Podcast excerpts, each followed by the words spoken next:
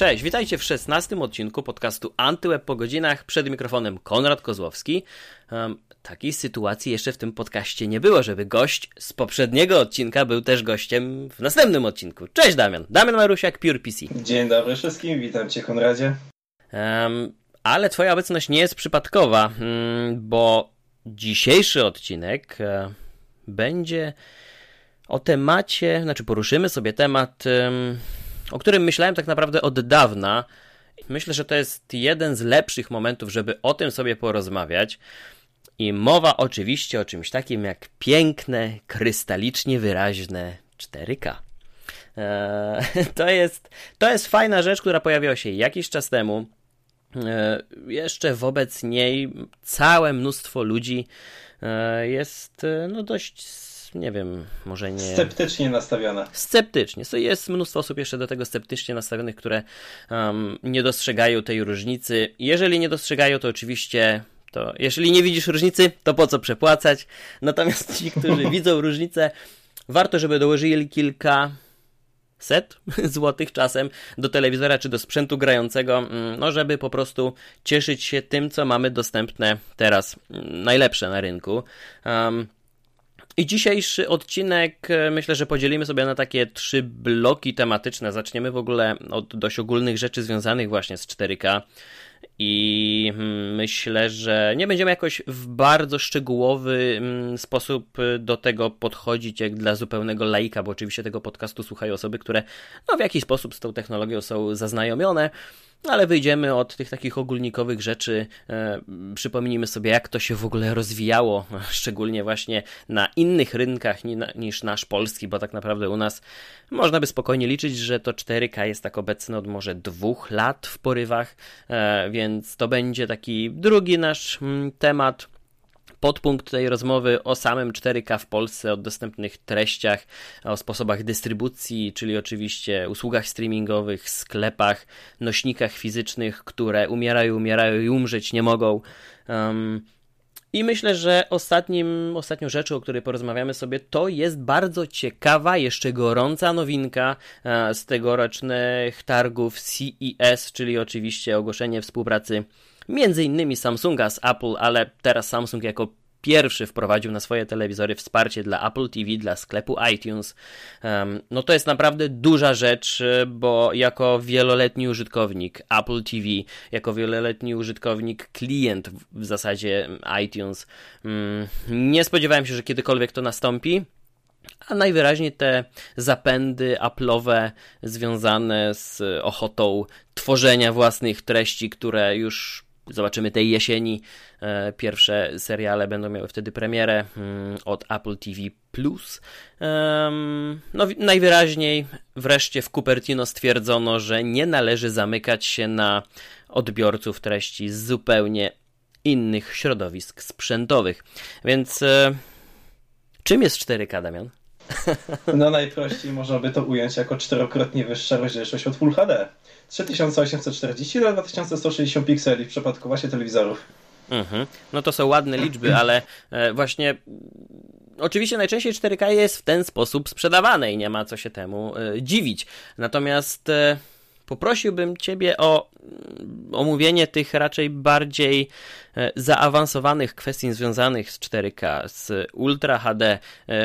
Dlaczego to ma takie znaczenie? Inaczej, dlaczego sama rozdzielczość nie ma takiego dużego znaczenia? Co, jakie są jeszcze inne wartości dodane e, oprócz, oprócz ultra wysokiej rozdzielczości? No tak naprawdę wszystko, co podchodzi pod ogólne pojęcie Ultra HD Premium, to jest, to jest właśnie przede wszystkim rozdzielczość 4K, to jest HDR, czyli szeroka rozpiętość tonalna oraz e, wykorzystanie szerokiej palety barw, dzięki czemu ten obraz nie tylko ma wyższą rozdzielczość, ale też przede wszystkim wygląda bardziej naturalnie.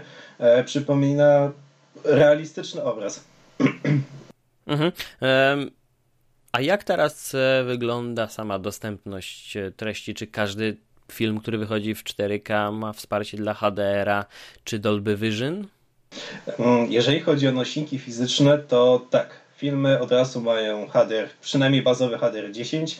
E, w zdecydowanej większości przypadków też mamy albo Dolby Vision rozszerzony, albo HDR 10 który e, bardzo otwarcie zaczął wspierać e, Fox.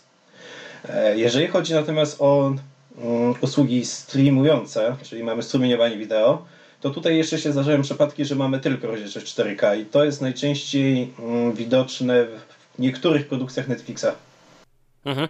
Um, ale przed chwilą tak z twojej strony padło stwierdzenie HDR10, ja wymieniłem Dolby Vision, czyli dla zwykłego odbiorcy jest to po prostu HDR, ale ci bardziej mm, zaawansowani widzowie, użytkownicy, um, no, będą dopytywać, czym te technologie się różnią. Jeszcze wymieniłeś HDR10+, więc... Um, na czym no, polegają mamy, różnice? Mamy tutaj właśnie ten bazowy HDR10, czyli mm, technologia opierająca się na statycznych meta, metadanych. E, jasność, jest, jasność jest ustawiona dla całej sceny, nie dla pojedynczych e, mm, pikseli. Mhm. E, natomiast w przypadku Dolby Vision i HDR10 mamy wykorzystanie dynamicznych metadanych. E, dla każdej, dla każdej klatki E, możemy dostosować e, poziom jasności, e, mhm. dzięki czemu ten obraz jeszcze bardziej naturalnie wygląda, jeszcze lepiej, jeszcze bardziej realistycznie. Mhm. Natomiast jeżeli chodzi już o samo porównanie Dolby Vision i HDR10+, to w rzeczywistości tak naprawdę to są te same technologie, przy czym Dolby mhm. Vision jest płatne, za licencję się płaci, natomiast HDR10 jest darmowy. No właśnie, tak samo jak był HDR10, podstawowy, darmowy. Um, no dobrze, ale skoro nie ma różnic między Dolby Vision i HDR10+, to czy ta pierwsza technologia przygotowana przez Dolby nie jest już y, spisana na, na straty w takim razie? No bo jakie firmy jakie studia będą zainteresowane licencjonowaną, płatną technologią, skoro mogą sięgnąć po tą darmową? No właśnie, no właśnie, tak to się wydaje, że HDR10 Plus wygra, ponieważ jest darmowy, ale problemem jest to, że HDR10 Plus zadebiutował kilka lat po Dolby Vision. E, już mamy teraz taką sytuację, że mm, większość wytwórni wspiera mhm. Vision. E, Warner Bros. wspiera, Paramount wspiera, e, Universal często wspiera i również Disney wspiera, aczkolwiek Disney wspiera w, w kontekście usług streamujących. Natomiast mhm. na nośnikach fizycznych mamy tylko HDR10. Jeżeli chodzi o HDR10+, to tutaj przede wszystkim mamy właśnie Foxa, który bardzo mocno promuje mhm. tą technologię i tak naprawdę nie mamy nikogo więcej. Niby zadeklarował się mm, Warner e, do mhm. wsparcia, natomiast ja osobiście nie zauważyłem jeszcze ani jednej produkcji od nich, która by miała właśnie HDR10+. E, wiem też, że zadeklarował wsparcie Universal, ale na razie nie wiadomo na jakim to jest etapie, czy, czy to się w jakikolwiek sposób rozwinie. E, tak więc jeżeli chodzi o wojnę tych technologii, to mhm. Dolby Vision jest aktualnie na tej lepszej pozycji ze względu na to, że on zadebiutował wcześniej e, i mimo wszystko większość wytwórni wspiera tą technologię. Ja tak sobie sięgam pamięcią do 2014 roku, kiedy nawet o czymś takim jak HDR w kontekście zwykłego konsumenta nie myślano. E, a czemu w ogóle wspominam 2014? Bo hmm, właśnie wtedy na, na, na początek 2014 roku przypadała data premiery um, drugiego sezonu House of Cards, oczywiście jednego z tych flagowych seriali Netflixa. I jeśli mnie pamięć nie myli, to oprócz niego hmm, jednym z pierwszych był Orange is the New Black, tylko nie jestem teraz pewien, który z nich e, premierował mm, w 4K jako pierwszy.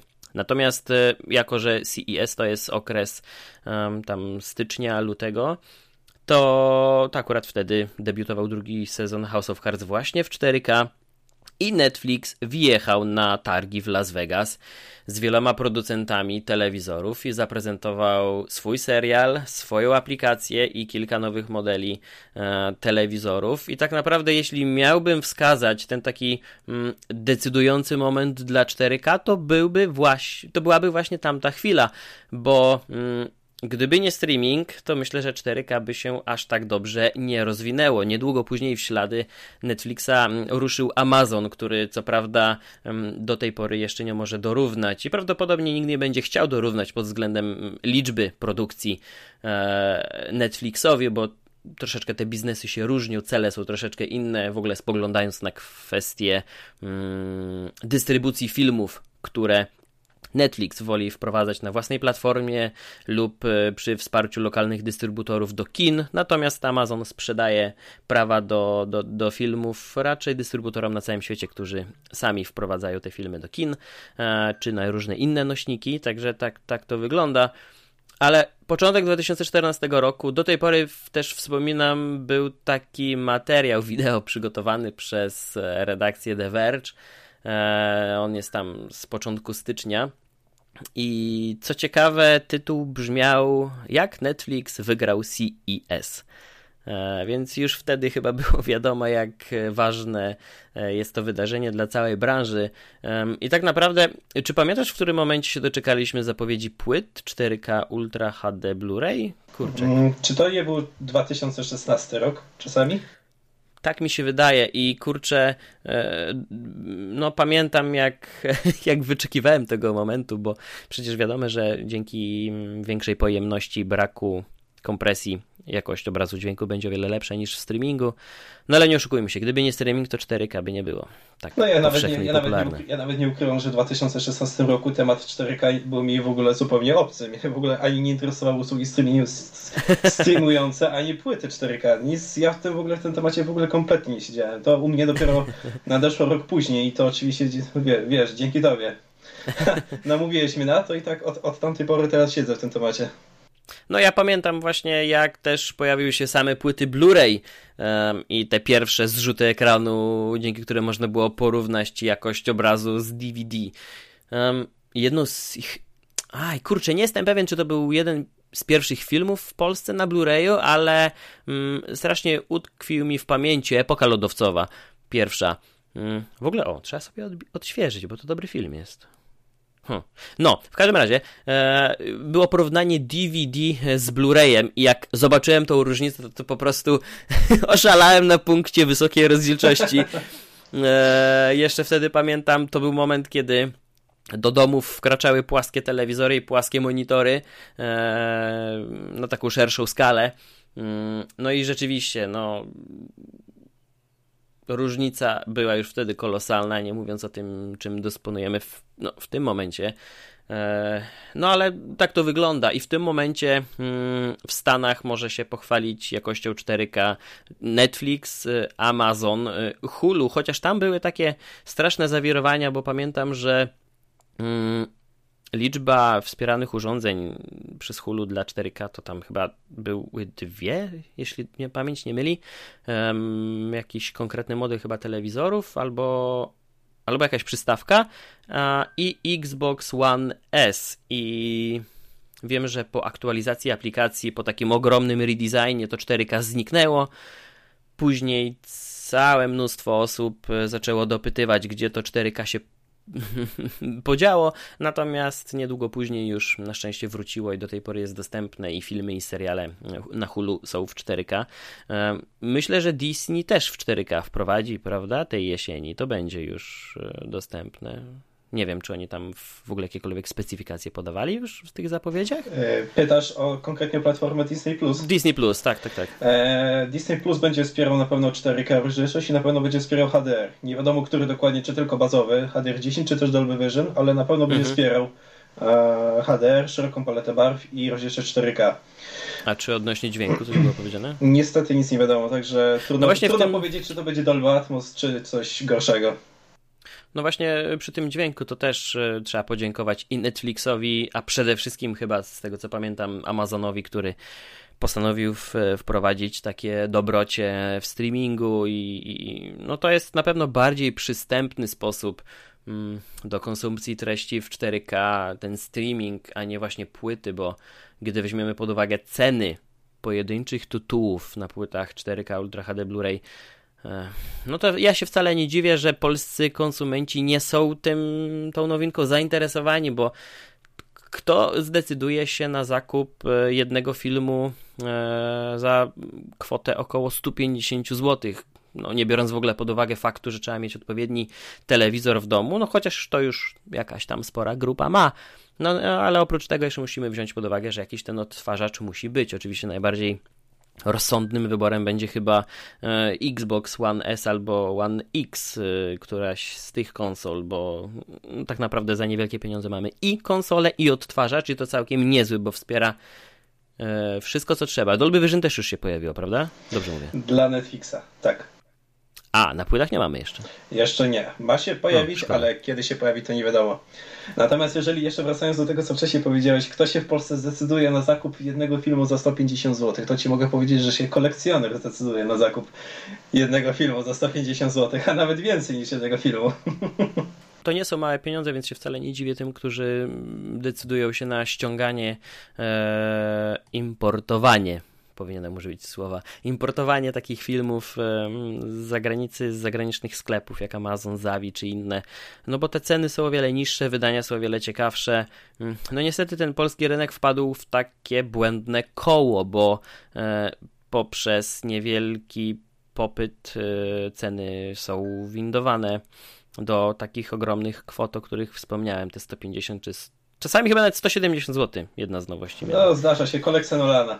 Tak. No właśnie, a, no a z drugiej strony nie będzie rosła popularność takich płyt, jeśli te ceny będą tak wysokie, więc to jest błędne koło i jedyną alternatywą pozostaje nam streaming, czyli te 60 kilka złotych za Netflixa i odpowiedni telewizor i to 4K już tam jest. Szkoda tylko, że nadal z takim hmm, powątpiewaniem i niektórzy nawet z pazurami strasznie się nastawiają do Amazona, bo, bo aplikacja nie taka, bo tam podobno nie było nic po polsku, bo tam nie ma co oglądać, są same starocie. E, no, niestety takie to podejście wielu osób jest, e, to też w rękach wielu, mm, myślę, mm, medialnych osób powinno być, żeby troszeczkę tę sytuację zmienić. E, podobnie zresztą było w pewnym momencie z HBO Go, chociaż to było przed momentem tam E, otwarcia oferty też raczej mało kto był zainteresowany podpisywaniem umów, żeby mieć dostęp.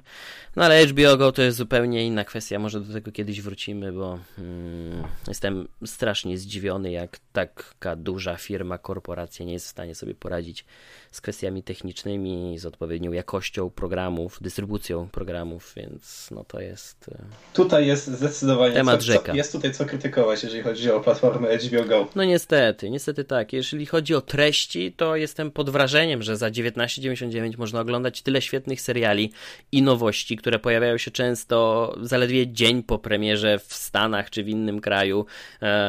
No ta tych starszych rzekłbym, może tradycyjnych produkcji też się cały czas oferta poszerza. Nie wiem, nawet Teoria Wielkiego Podrywu, na który na, na ten serial czekało wiele osób, by móc go obejrzeć um, na żądanie, a nie w telewizji.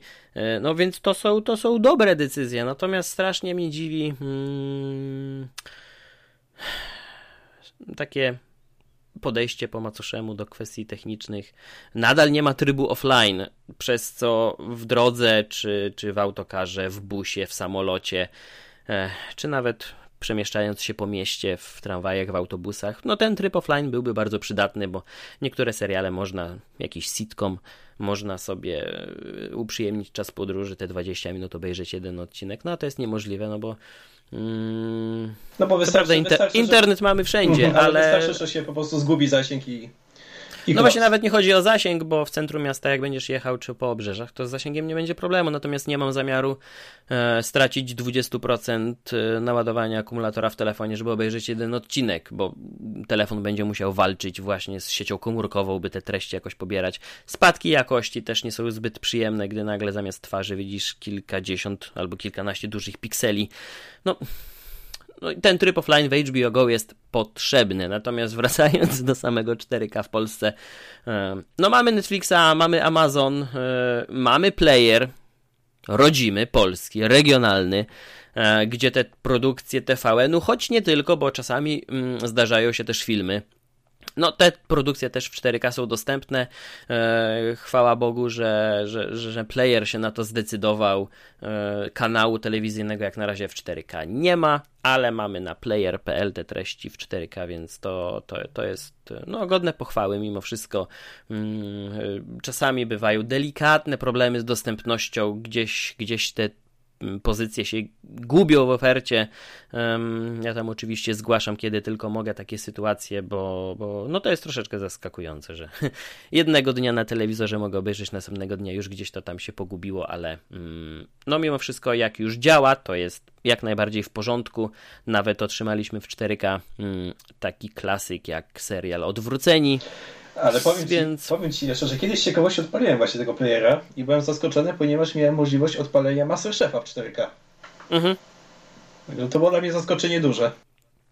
Tak, y, większość nowych produkcji także nie, nie, nie, tylko seriali, ale e, też programów takich rozrywkowych, e, które kręci TVN, one już są produkowane w 4K mm, i na playerze można je w 4K oglądać, więc to i, i tak naprawdę wygląda to w porównaniu do tego Full HD, które było wcześniej. Jest różnica, jest ta różnica zauważalna.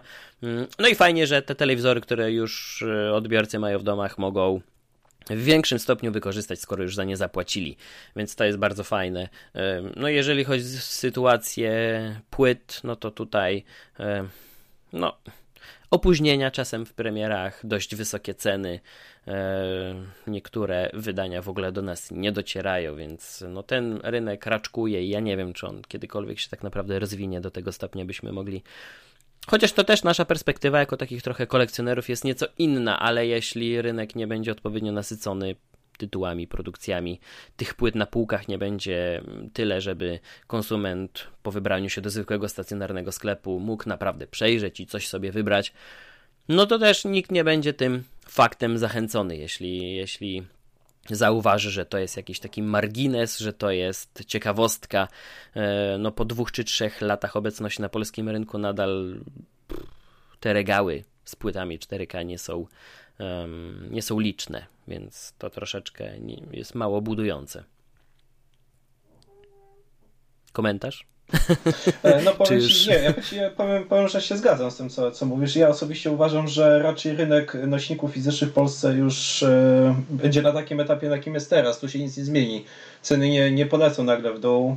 Ludzie się nagle nie, nie, nie zapędzą do sklepu, nie zaczną nagle hurtowo kupować tych filmów. Tym bardziej, że czasami się zdarza, że rodzimi dystrybutorzy mają trochę dziwne decyzje i dziwne podejście co do wydawania jednych produkcji, a olewania innych produkcji. I tutaj na przykład za przykład mogę dać Spider-Man Uniwersum, który jest naprawdę fantastyczną animacją i jest to jedna z najlepiej wyglądających animacji w 4K, a mimo wszystko y, rodzimy dystrybutory nie zdecydował się na wprowadzenie tego wydania w Polsce. No i tutaj też docieramy do takiego punktu w dyskusji, mm, gdzie niektóre osoby będą twierdziły, że no po prostu taką sytuację trzeba przyjąć i e, no i brać to, co jest. To nie do końca się z tym zgadzam. No i właśnie błędne koło mamy też w przypadku Disneya, ponieważ e, w Polsce nie, kup, nie, nie, nie kupuje się dużo tych filmów e, na nośnikach 4K. Dużo osób też, no, nie ukrywajmy, no, w kinach też wiele osób nie ma. Nie ma jakichś mhm. ogromnych tłumów. E, I z tego też względu właśnie Disney rezygnuje... Znaczy jak w kinach? Na jakich filmach nie ma? Ogólnie chodzi mi o pozycję Disneya, akurat w tym momencie konkretnie. No jak? Może inaczej powiem. Na cały Marvel? Może inaczej, może inaczej powiem. E, na tle innych produkcji faktycznie ilość tych osób, które wędruje do kin, na przykład na produkcję Marvela, jest znacznie większa, ale dla Disneya to są i tak na tyle małe zarobki, że ostatecznie decyduje się nie wypuszczać swoich filmów w rozdzielczości 4K w Polsce. No i tutaj mamy to błędne koło. To się nie sprzedaje, e, filmy się nie sprzedają, płyty się nie sprzedają, więc Disney rezygnuje z tego rynku w Polsce. A skąd masz takie informacje, że Disney jest niezadowolone z, e, z frekwencji na swoich filmach w Polsce?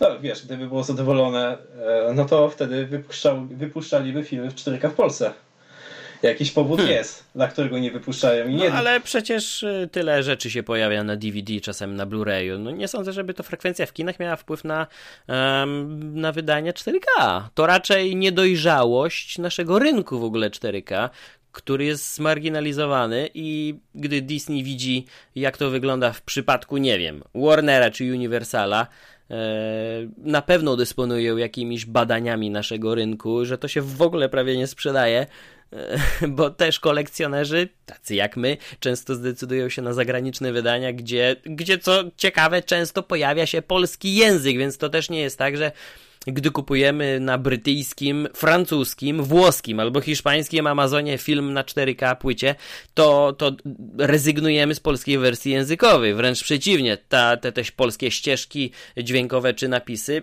są obecne, więc to nie jest tak, że, że, że udajemy tutaj poliglotów. Ale musisz e, przyznać, ale musisz przyznać, gdyby Disney wydało filmy 4K w Polsce, to raczej byś się decydował na zakup w Polsce, nie za granicą. I pewnie ale to wiele osób, wszystkiego. Takiego, wiele osób z takiego założenia wychodzi właśnie.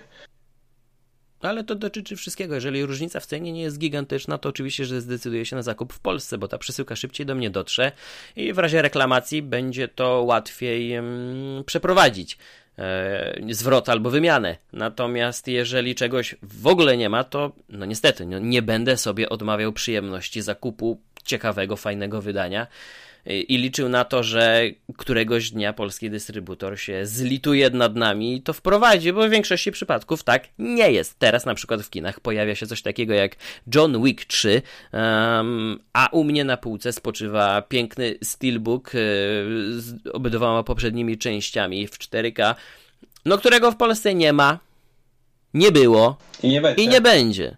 Więc y, no, no nie odmówię sobie takiej przyjemności. E, czy polski dystrybutor na tym traci? No pewnie w pewnym stopniu tak, bo gdyby tamtego wydania nie było w Stanach, ja nie miałbym możliwości zakupu, no to zapewne kupiłbym sobie e, taki mm, film na płycie u nas w Polsce za te dość kolosalne pieniądze, bo w cenie jednego filmu w Polsce kupiłem obydwa tam i to jeszcze tak pięknie wydane. No ale to jest zupełnie inna sprawa, bo oczywiście rynek taki amerykański czy brytyjski są zupełnie inne. Tam nie bierzemy pod uwagę przede wszystkim regionalizacji e, wydań. Oczywiście mm, muszą być dodane w przypadku rynku amerykańskiego na przykład hiszpańskie napisy albo ścieżka czasami, więc e, więc jakiś tam ten wysiłek przez dystrybutora musi być włożony, natomiast nie tak duży jak u nas. No, w pewnym stopniu rozumiem e, zachowanie dystrybutorów, bo przygotowanie 100, nie wiem, 100 czy 500 sztuk na cały rynek, żeby na tym zarobić, to też myślę, że ten steelbook u nas by kosztował dobre 299 zł. Ale gdyby się pojawił, niewykluczone, żebym go tutaj zamówił zamiast kombinować, więc e, no tak A bywają, są takie, i się na pewno ze mną zgodzi, są takie sklepy w Polsce, które bardzo chętnie e, ściągają właśnie z zagranicy wydania 4K, czy to mhm. zwykłe boxy, czy to steelbooki i później sprzedają w Polsce po cenach rzędu 250 zł, 300 zł albo jeszcze więcej. Ale to mówisz o jakimś bardzo mm, hmm, pozytywnym scenariuszu, bo w przypadku wydania Blade Runner 2049 ze szklaneczkami, to jest wersja 4K, Pamiętam, Takie wydanie pamiętam, można sobie kupić pamiętam. za magiczne 1000 zł, podczas gdy preorder składany przed pojawieniem się w sklepach, no to tam koszt był, myślę, nie pamiętam, 100, 150 zł, więc no to tak raczej przykra sytuacja, że sklep e, próbuje w, aż tak bardzo odbić sobie e, na marży mm, tego typu mm, transakcje, no ale na to też nic nie poradzimy. A być może ktoś będzie miał na tyle głęboką kieszeń, że się zdecyduje, przegapił preorder i jest w stanie tyle pieniążków wyłożyć i zakupić. Okej, okay, ma do tego prawo. Tak samo jak ja czy ty mamy prawo kupić film na płycie za granicą. Um, no ale tak już się strasznie wgłębiamy w te takie niuanse tutaj tego rynku. Um, myślę, że warto wrócić trochę do meritum dyskusji, czyli w ogóle dostępności 4K, tak. bo jeszcze mhm. nie powiedzieliśmy o jednej rzeczy, a tutaj mowa oczywiście o telewizji w 4K. Mamy, mamy operatora e, NC, który no, dosyć ambitnie i ze sporą determinacją podchodzi do tego tematu. E, mamy sport w 4K, mamy seriale, mamy filmy. Od niedawna są te filmy już emitowane. Tam były pewne problemy po drodze, bo od zapowiedzi do emisji minęło kilka miesięcy, ale na całe szczęście mm, e, platforma uporała się ze wszystkim, z czym musiała się uporać. E, nie będziemy się wdawać w szczegóły, natomiast już te filmy są emitowane, więc taki czas mroku, czy kurczę, co tam jeszcze było? Aż mm, czy tam, Transformers bodajże? Chyba też, nie wiem czy przypadkiem nie był ostatni Obcy. E, tak jest, tak, od, od Obcego się zaczęło. Chyba, chyba też Jurassic World, ostatni. Ale to tak, nie Jurassic World pewny. też był. Tak, Jurassic World, e, Obcy Przymierze, Czas Mroku, jeszcze kilka innych Czyli filmów. generalnie, to są... generalnie to, jest, to, I to, jest, NBC, to jest o tyle duży, Universal. to, jest, to jest o tyle duży plus, że tutaj często puszczane są filmy właśnie w 4K, które w Polsce się nie doczekaliśmy na nośniku 4K. Także to jest jakby dla wielu tak, osób więc- to jest pierwsza możliwość, żeby obejrzeć te filmy w rozdzielczości 4K. I myślę, że obok em, Netflixa czy Amazonu, gdzie te seriale i filmy w 4K są dostępne, no to ten abonament w NC Plus wraz z dekoderem Ultrabox 4K, em, no to jest, y, to jest dobry wybór. Jeśli ktoś jest tym zainteresowany, bo mm, cały czas też można na żądanie wiele pozycji w 4K obejrzeć. E, serial Nielegalni, serial Kruk, czy... Nie, Belfer nie był w 4K. Ale Kruk i Nielegalni w 4K są już. Następne seriale Kanal Plus też będą w 4K nakręcone, więc y, no tutaj to też kolejna postawa godna pochwały, że to 4K jest rozwijane, mamy ekstraklasę w 4K. E, Na temat e, poziomu samych rozgrywek się nie warto wypowiadać, myślę. Natomiast jeśli chodzi o jakość transmisji i samej realizacji tej, tej, tej emisji na żywo, tutaj spore brawa dla NC Plus i dla spółki Ekstraklasa, e, więc to naprawdę fajnie wygląda. Ja ze swojej strony mogę tylko dodać, że mm, bardzo liczę na to, że lada moment doczekamy się transmisji na żywo e, z torów Ekstraligi żużlowej. E, Mimo wszystko jest to niezwykle popularny sport w naszym kraju. Tutaj troszeczkę się sytuacja skomplikowała, bo mm, prawa do Ekstraligi również trafiły do Eleven Sports, e, które co prawda w 4K jest emitowane, ale nadal tylko i wyłącznie, chociaż nie, oprócz, oprócz Orange TV, oprócz telewizji Orange, mm, w Wektrze bodajże jest także Eleven Sports w 4K, więc minim, mini, minimum te dwie, być może jeszcze jedna platforma oferują Eleven Sports w 4K. Ja się tym troszeczkę zainteresowałem, bo byłem. e, no, chciałem po prostu obejrzeć Formułę 1 w 4K i okazało się, że troszeczkę trzeba będzie kombinować, no a kolejnej umowy już nie podpiszę, tylko i wyłącznie dla Formuły 1. No ale, ale, ale widać, że te chęci są e, i, i cały czas coś w tym temacie się dzieje, więc to też jest bardzo fajna rzecz. Mm, No a co? A lada moment kolejni producenci dołączą do Samsunga. To już się stało, w Polsce działa jak najbardziej. To mogę e, osobiście potwierdzić, bo właśnie dzisiaj udało mi się wszystko ładnie skonfigurować. I tak, moi drodzy Państwo, Apple TV i iTunes są na telewizorach Samsunga. E, tak jak powiedziałem we wstępie, nie spodziewałem się, że w ogóle do tego dojdzie. Hmm. Oprócz Samsunga współpracę zapowiedziało LG i, i Sony, prawda? Tak, dokładnie. Tylko w przypadku Sony i LG nie pamiętam, którzy z nich zapowiedzieli pojawienie się aplikacji, bo wydaje mi się, że Sony wymieniało tylko i wyłącznie wsparcie dla AirPlay 2. Czyż nie? Nie wiem, już kurczę. No powiem Ci, że ja też dokładnie nie pamiętam, na jakiej to będzie zasadzie działać. Trzeba po prostu, trzeba po prostu czekać chyba na jakieś oficjalne informacje ze Sony, LG i Sony. No właśnie to też jest y, dość skomplikowana sprawa, bo choć mogły się jakoś w tych komunikatach niektóre informacje pojawić, mm, to i tak raczej lepiej zaczekać na moment, kiedy to się faktycznie pojawi, bo no to też nie wiemy tak naprawdę, jak to się za kulisami wszystko rozgrywa. Czy to są deweloperzy, inżynierowie Samsunga, e, działający we współpracy z Apple i oni przygotowują tą aplikację, czy to może Apple dostarcza aplikację na telewizory Samsunga. Mm, w tej kwestii stanąłem e, na rozwoju wypadków, że nie było to w ogóle wyjaśnione. E, Żadna ze stron nie chciała odpowiadać na pytania dotyczące tej kwestii. E, Więc może jednak ta kooperacja się odbywa i obydwie korporacje nawet nie chcą się do tego przyznać. E, Ale no myślę, że powody do zadowolenia, że to w ogóle mm, istnieje, są dosyć spore, bo do tej pory wymieniliśmy właśnie serwisy streamingowe, wymieniliśmy dość skomplikowany, ale obecny rynek e, z 4K Ultra HD Blu-ray w Polsce. Mamy też telewizję mm, satelitarną z 4K, czyli NC+.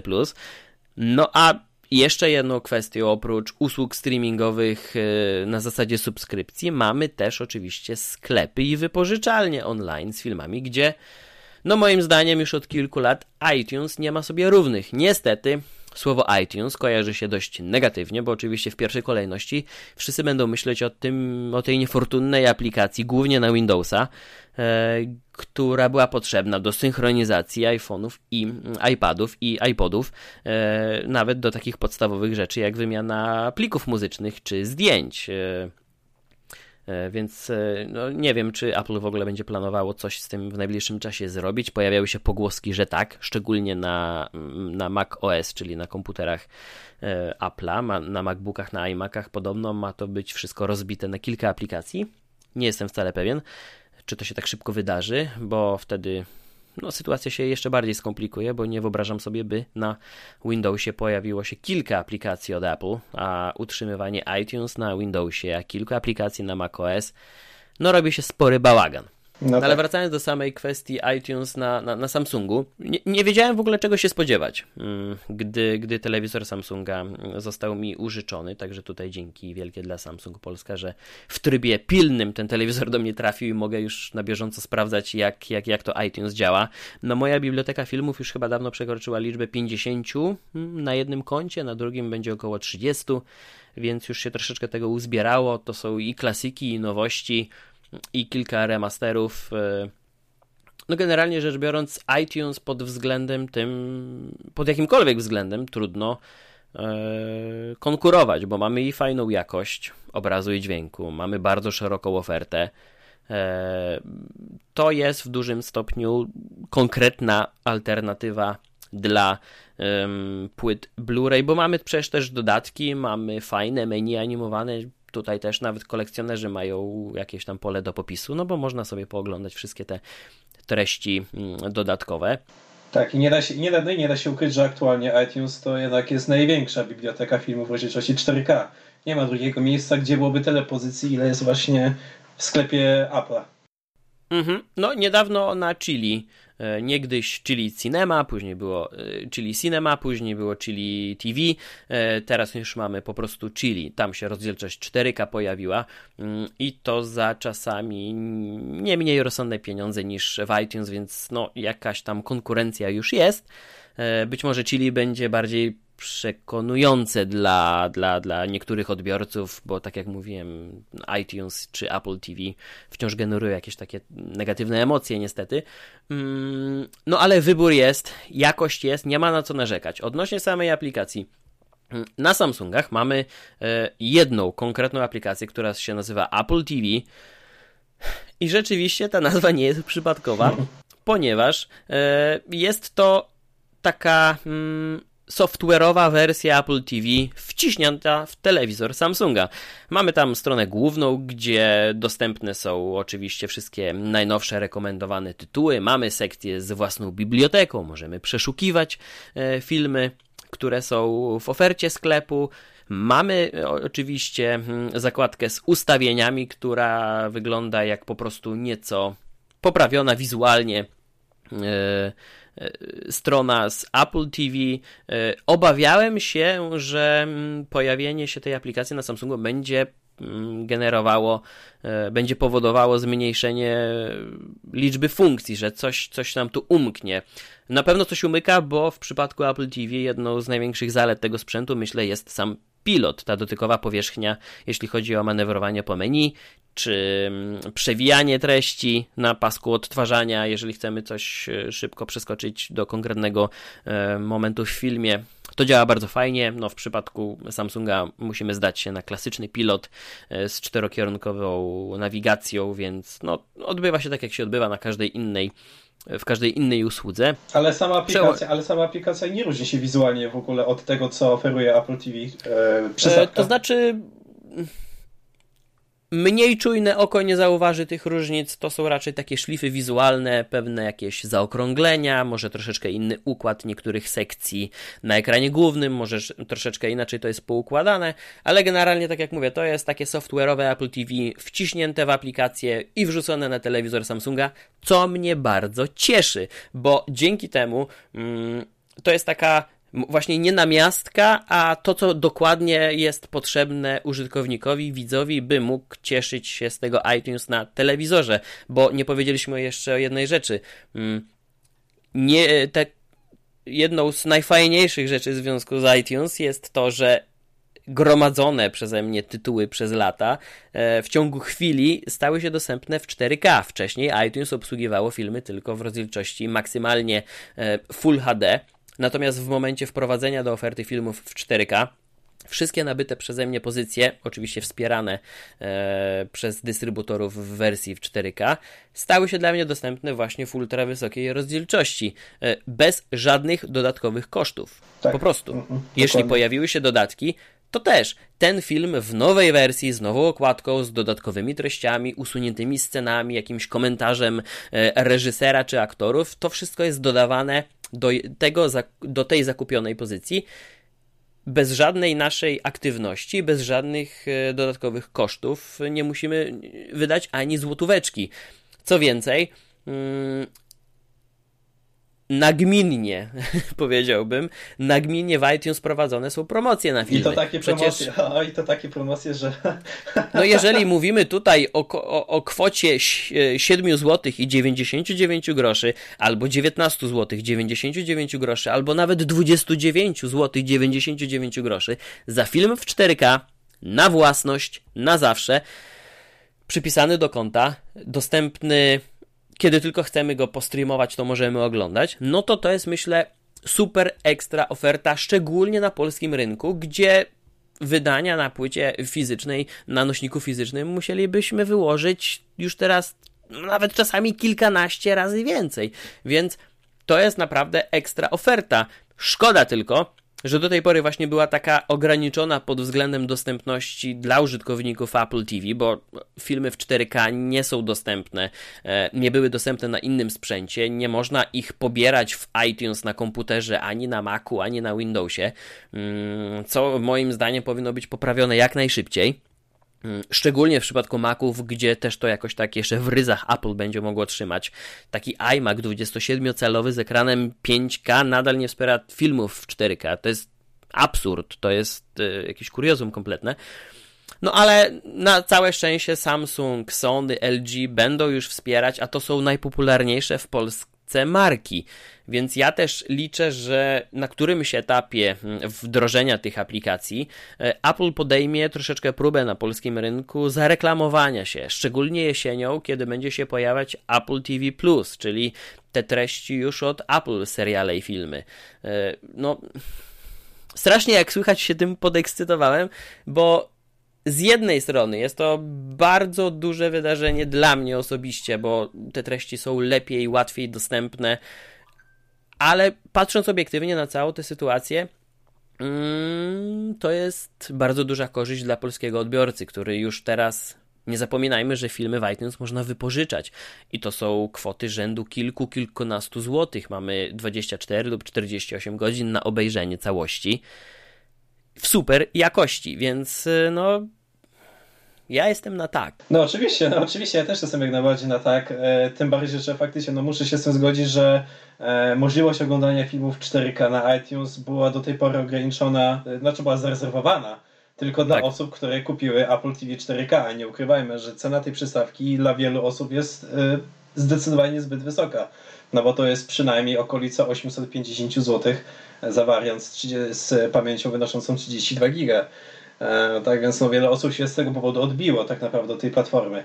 Natomiast rozszerzenie tego poprzez aplikacje na telewizory Samsunga, na telewizory LG, na telewizory Sony, no to sprawi, że to faktycznie stanie się o wiele, znacznie bardziej się spopularyzuje. No, przynajmniej ja mhm. mam taką nadzieję, że to się spopularyzuje, bo no nie ukrywajmy, no tak szeroka biblioteka filmów 4K, no to wypadałoby, żeby, żeby się ją w końcu spopularyzować w naszym kraju. Tak, i, i oprócz ceny przy, w przypadku Apple TV 4K trzeba było zapłacić, rzeczywiście trzeba zapłacić od 800 do 1000 zł, więc jest to granica, której większość klientów nie przekroczy. Ale jeszcze drugą dość istotną kwestią jest w ogóle um, takie przeświadczenie właśnie, że sprzęt Apple działa najlepiej, gdy ma się pozostałe sprzęty Apple, więc jeżeli nie mam iPhone'a, nie mam MacBooka, nie mam iPada, to zakup Apple TV byłby błędem. No takie przeświadczenie panuje. E, więc e, oczywiście nie jest to do końca prawda, bo jeżeli e, chcielibyśmy po prostu oglądać sobie filmy, a przecież na Apple TV nie jest dostępny tylko iTunes, mamy Netflixa, mamy HBO Go, wkrótce może nareszcie pojawi się jakiś player czy IPLA, do niedawna był tam Show Max, czyli usługa też konkurencyjna dla iTunes ma swoją aplikację, więc wybór jest. Natomiast rzeczywiście w momencie, gdy mm, Apple TV, iTunes wkraczają na telewizory Samsunga, które są najpopularniejsze w naszym kraju, no to jakiekolwiek argumenty za zakupem Apple TV 4K upadają, chyba że ktoś jest bardzo zdeterminowany, żeby mieć dźwięk Dolby Atmos, ale takich osób to, nie wiem, myślę, że doliczymy się na palcach jednej ręki w naszym kraju, może dwóch, mm, a nie wykluczone, że Dolby Atmos też na telewizorach Samsunga w aplikacji Apple TV się za jakiś czas pojawi, więc y, to jest bardzo dobry ruch ze strony Apple, Cieszę się, że udało się też e, dopracować szczegóły kontraktu z Samsungiem, który jakby nie patrzeć, no lideruje rynkowi telewizorów, już też można powiedzieć, myślę, globalnie tam przepychając się z LG czy, czy, czy Sony na szczycie. W Stanach mamy jeszcze na przykład Vizio, ale to też myślę będzie w dobry sposób jakiś tam zagospodarowane. E, no, nie było lepszego momentu, żeby czerpać korzyści z rozdzielczości 4K e, i wszystkich innych dobroci, o których mówiliśmy na początku, właśnie HDR czy, mm, czy wszystkie jego odmiany. E, tylko po prostu trzeba w tym momencie jeszcze się w ten temat odrobinę zagłębić, doczytać, może posłuchać naszego podcastu, stworzyć sobie notatkę, mm, rozejrzeć się za tymi filmami no i spróbować się przekonać, bo wiele osób, którym pokazałem różnicę, czy to w jakości obrazu, czy dźwięku na odpowiednim sprzęcie, e, no dopiero tak naprawdę myślę, że otworzyłem im oczy, jak to wygląda.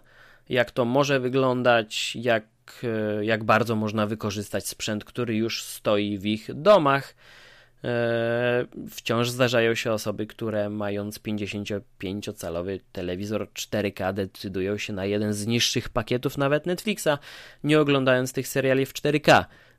A przecież nie tylko produkcje samego Netflixa są w 4K, bo chociażby ze stajni Sony, tak taki serial jak Breaking Bad albo Better Call Saul i kilka innych od y, innych nadawców, y, no też są dostępne w 4K. Co więcej, pojawiły się niedawno filmy w 4K. Trochę po kryjomu, trochę po cichu, y, wciąż niewiele, ale pierwsze kroki zostały poczynione. Więc można się nacieszyć, tylko trzeba chcieć. No, jeżeli mogę jeszcze tylko właśnie coś powiedzieć, dodać. E, jesteśmy mhm. już teraz w takim momencie, że chyba, moim, chyba się zgodzisz, jeżeli powiem, że głupotą byłoby stwierdzenie, że w tym momencie nie ma treści, nie ma co oglądać w rozdzielczości 4K. E, ponieważ często no, się słyszy takie komentarze różnych osób, które mówią właśnie, że po to rozdzielczość 4K i tak nie ma co oglądać, nic nie ma tej rozdzielczości. E, no a teraz jednak jest już taki moment, że mamy pełno tych filmów, pełno seriali, czy to właśnie na płytach, czy to w usługach mhm. streamingowych E, I tego coraz więcej. No i tak e, no jest po prostu teraz już jest ta chwila, że faktycznie można już w pełni korzystać, czerpać garściami z rozdzielczości 4K. Tak, tak. E, a wciąż można natrafić na takie komentarze. No ale to nie ma co się dziwić, jeżeli wciąż dość popularne są u nas serwisy, nie będę już wymieniał z nazwy, ale serwisy, które mm, w sposób dość pokrętny oferują treści, do których nie mają praw są udostępniane przez użytkowników rzekomo te produkcje. No, być może tak rzeczywiście jest, już nie wdawajmy się w szczegóły. Mm, są miejsca w sieci, gdzie te filmy są w dosyć konkretny sposób, pokrętny sposób dystrybuowane i no i tam oczywiście tego 4K nie ma. Zresztą 4K nie docenimy na ekranie laptopa czy komputera, o tablecie czy telefonie nie wspominając. Więc y, jeżeli ktoś już posiada telewizor 4K, powinien zacząć szukać informacji na ten temat, gdzie to 4K znaleźć, jak je oglądać, jak ustawić sprzęt, żeby e, wycisnąć jak najwięcej z posiadanego sprzętu, bo nie oszukujmy się, że już ta, ta granica cenowa e, telewizorów 4K, które no, oferują zadowalającą dla większości widzów jakość obrazu, e, no już spadła, już za te kilka tysięcy, już ja, ja bym był skłonny powiedzieć, że 3000 albo 2500 złotych wystarczy. Spokojnie wystarczy, żeby odczuć różnicę. No ale jeszcze odrobina. Albo, odrobina... Jeżeli, albo jeżeli ktoś chce troszeczkę więcej dopłacić, to już faktycznie mhm. ostatnie obniżki telewizorów OLED e, do poziomu mhm. 4000, 4500, no to to już są fenomenalne. Kilka lat temu jeszcze ja w życiu nie myślałem, że telewizor o takiej jakości będzie dostępny w takiej cenie. E, a mhm. teraz po prostu w cenie przeciętnego telewizora LCD może dostać e, flagowy OLED o naprawdę najwyższej jakości obrazu. No tak, ale temat trzeba troszeczkę zgłębić, poczytać, dowiedzieć się, podpytać kogoś, e, kto się na tym zna, kto doradzi, e, ustawi, podpowie. E, a takich osób nie brakuje. Na przykład, na przykład bo... nas może zapytać. Na przykład my, albo gdzieś w sieci, na Facebooku jest mnóstwo grup poświęconych takiej tematyce. E, wciąż mamy anglojęzyczny Reddit, mamy mm, fora jak filmożercy, e, gdzie, gdzie takich kolekcjonerów i pasjonatów sprzętu najlepszej jakości nie brakuje, którzy są gotowi podpowiedzieć i, i coś zasugerować. Więc e, no, ja gorąco zachęcam, bo różnica może być zauważalna i no tylko trzeba odrobinę wysiłków w to włożyć, a myślę, że będzie warto. Myślę, że będzie warto. Będzie, zdecydowa Taki... będzie zdecydowanie warto i mówię to ze swojego doświadczenia. No tak, no bo jakby nie patrzeć, e, rozmawiam po drugiej stronie mikrofonu z osobą, którą w to wszystko wciągnąłem. Tak, no i... rozmawiać z osobą, która przesiadła się z DVD na Blu-ray 4K od razu, pomijając zwykłe Blu-raye. Nie, no to, to tak jakbyś z malucha do Bentleya wsiadł. No właśnie. No, także tak to wygląda. Porada dla każdego, kto jeszcze pozostaje sceptykiem wobec 4K. Dajcie znać, czy Was troszeczkę przekonaliście, czy to, co usłyszeliście, e, było dla Was pomocne. Miejmy nadzieję, że tak. Jeżeli chcecie usłyszeć więcej, to być może nawet dogramy jakiś specjalny odcinek e, traktujący o konkretnych zagadnieniach e, związanych z tą tematyką. No i co? Pyknęło nam już kilkadziesiąt dobrych minut.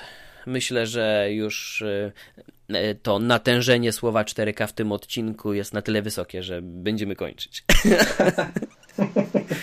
już nawet, nawet przy montażu nie będę próbował liczyć. Nie będę. To już lekka. A ile jeszcze można opowiadać o tym 4K przecież? Tak, bo jeżeli weźmiemy pod uwagę e, pewne podpunkty rzeczy, które tutaj poruszyliśmy, zdecydowanie tak. I e, mamy już przecież tuż za rogiem 8K, a jeszcze 4K mm, jakiegoś takiego swojego potencjału nie osiągnęło, e, więc no będzie ciekawie, na pewno. I sprzętowo, i filmowo, e, i streamingowo. Mm, na pewno wrócimy do tego jeszcze kiedyś. Zobaczymy co z tym 4K się w Polsce podziało.